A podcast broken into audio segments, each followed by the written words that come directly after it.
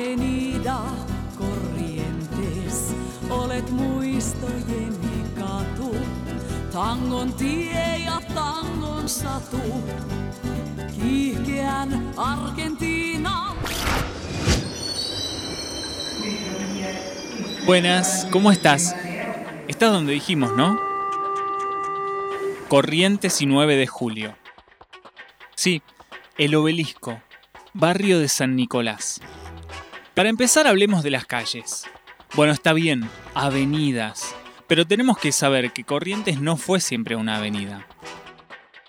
Hasta 1931, que comenzó su ensanche, Corrientes era una calle angosta. En ese año comenzaron los trabajos a unas pocas cuadras de acá y se demolieron las edificaciones de la vereda norte de Corrientes entre Paraná y Uruguay. Como para que te des una idea, sería donde están sentados Javier Portales y el negro Olmedo en un sillón. Y no hablemos de la 9 de julio, que ni siquiera existió hasta que en 1937 se inauguraron sus primeras cinco cuadras entre Viamonte y Bartolomé Mitre. ¿Qué, qué había ahí antes? Casas.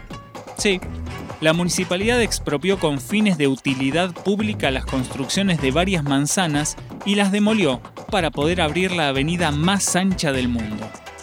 Bueno, bueno, ahí vamos con el obelisco.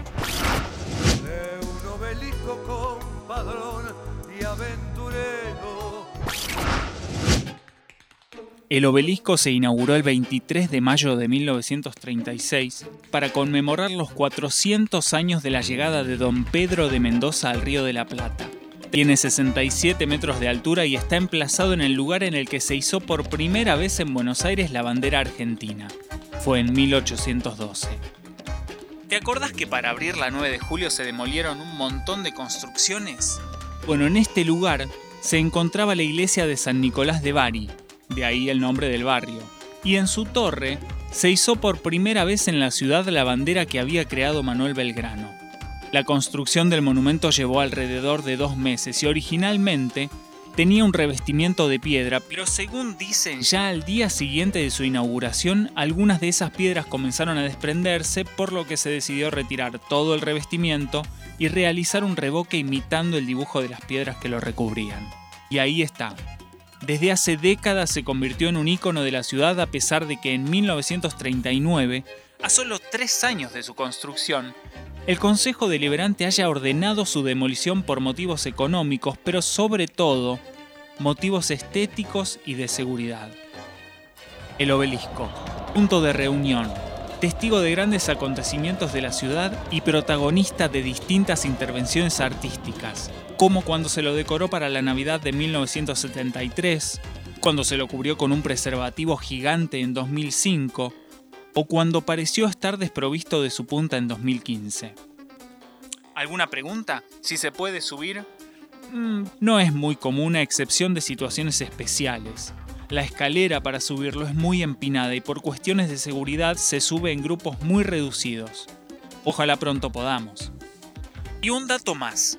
Frente a la iglesia de San Nicolás de Bari, esa que se demolió para abrir la 9 de julio, funcionó el Luna Park antes de construirse el estadio que conocemos en la actualidad. Por eso es que, como te contamos en nuestra parada anterior, el Luna está en Corrientes y Bullar, pero desde 1931. Ojo, no todo en esta esquina se trata del obelisco. Si miramos por Corrientes hacia abajo, podemos llegar a distinguir el anaranjado de los edificios de Puerto Madero, galpones portuarios antaño y hoy oficinas, restaurantes y hoteles.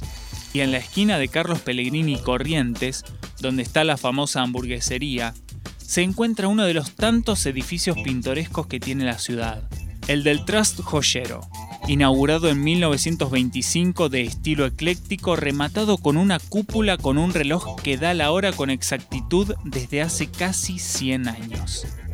Si giramos levemente la cabeza hacia la derecha, veremos la diagonal norte Roque Sáenz Peña, con todo su esplendor y su uniformidad. Y allá, donde termina, se ve el blanco de la fachada del edificio de la AFIP, en plena Plaza de Mayo.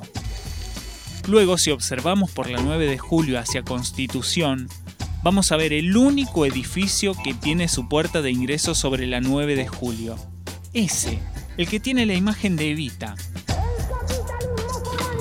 ex Ministerio de Obras Públicas, hoy sede del Ministerio de Desarrollo Social de la Nación. Ahora fíjate a tu derecha, está el Hotel República y si miras a la izquierda de su azotea, vas a ver una casa, un chalecito que se asoma entre los edificios. Sí, sí, una casa construida sobre un edificio. Es el famoso chalet de Muebles Díaz. Si miras por corrientes hacia arriba, o sea, de contramano, Puedes ver las marquesinas de diferentes teatros, los carteles de distintas pizzerías, las famosas luces de la calle Corrientes. Y si seguimos girando, nos volvemos a encontrar con la Diagonal Norte, con su cuadra final, semipeatonal en ese tramo que termina en la Plaza Lavalle. De hecho, si te fijas bien, llega a verse parte del frontis del Palacio de Tribunales. Finalmente, si miramos por 9 de julio hacia el lado de Avenida del Libertador, nos encontramos con el lujo de algunos hoteles y edificios de oficinas y de mano izquierda se distingue por su majestuosidad uno de los teatros más importantes del mundo, el Teatro Colón. Y en las veladas del crudo invierno, en auto propio llegué al Colón. ¡Qué esquina, eh! Corrientes y 9 de julio. Completita, completita. De todo y para todos los gustos. Ahora sí, sigamos con nuestro recorrido Corrientes arriba. ¿Te parece que nos encontremos en la esquina de Corrientes y Anchorena? Dale, ese es el próximo lugar indicado. Esperamos para empezar, ¿eh?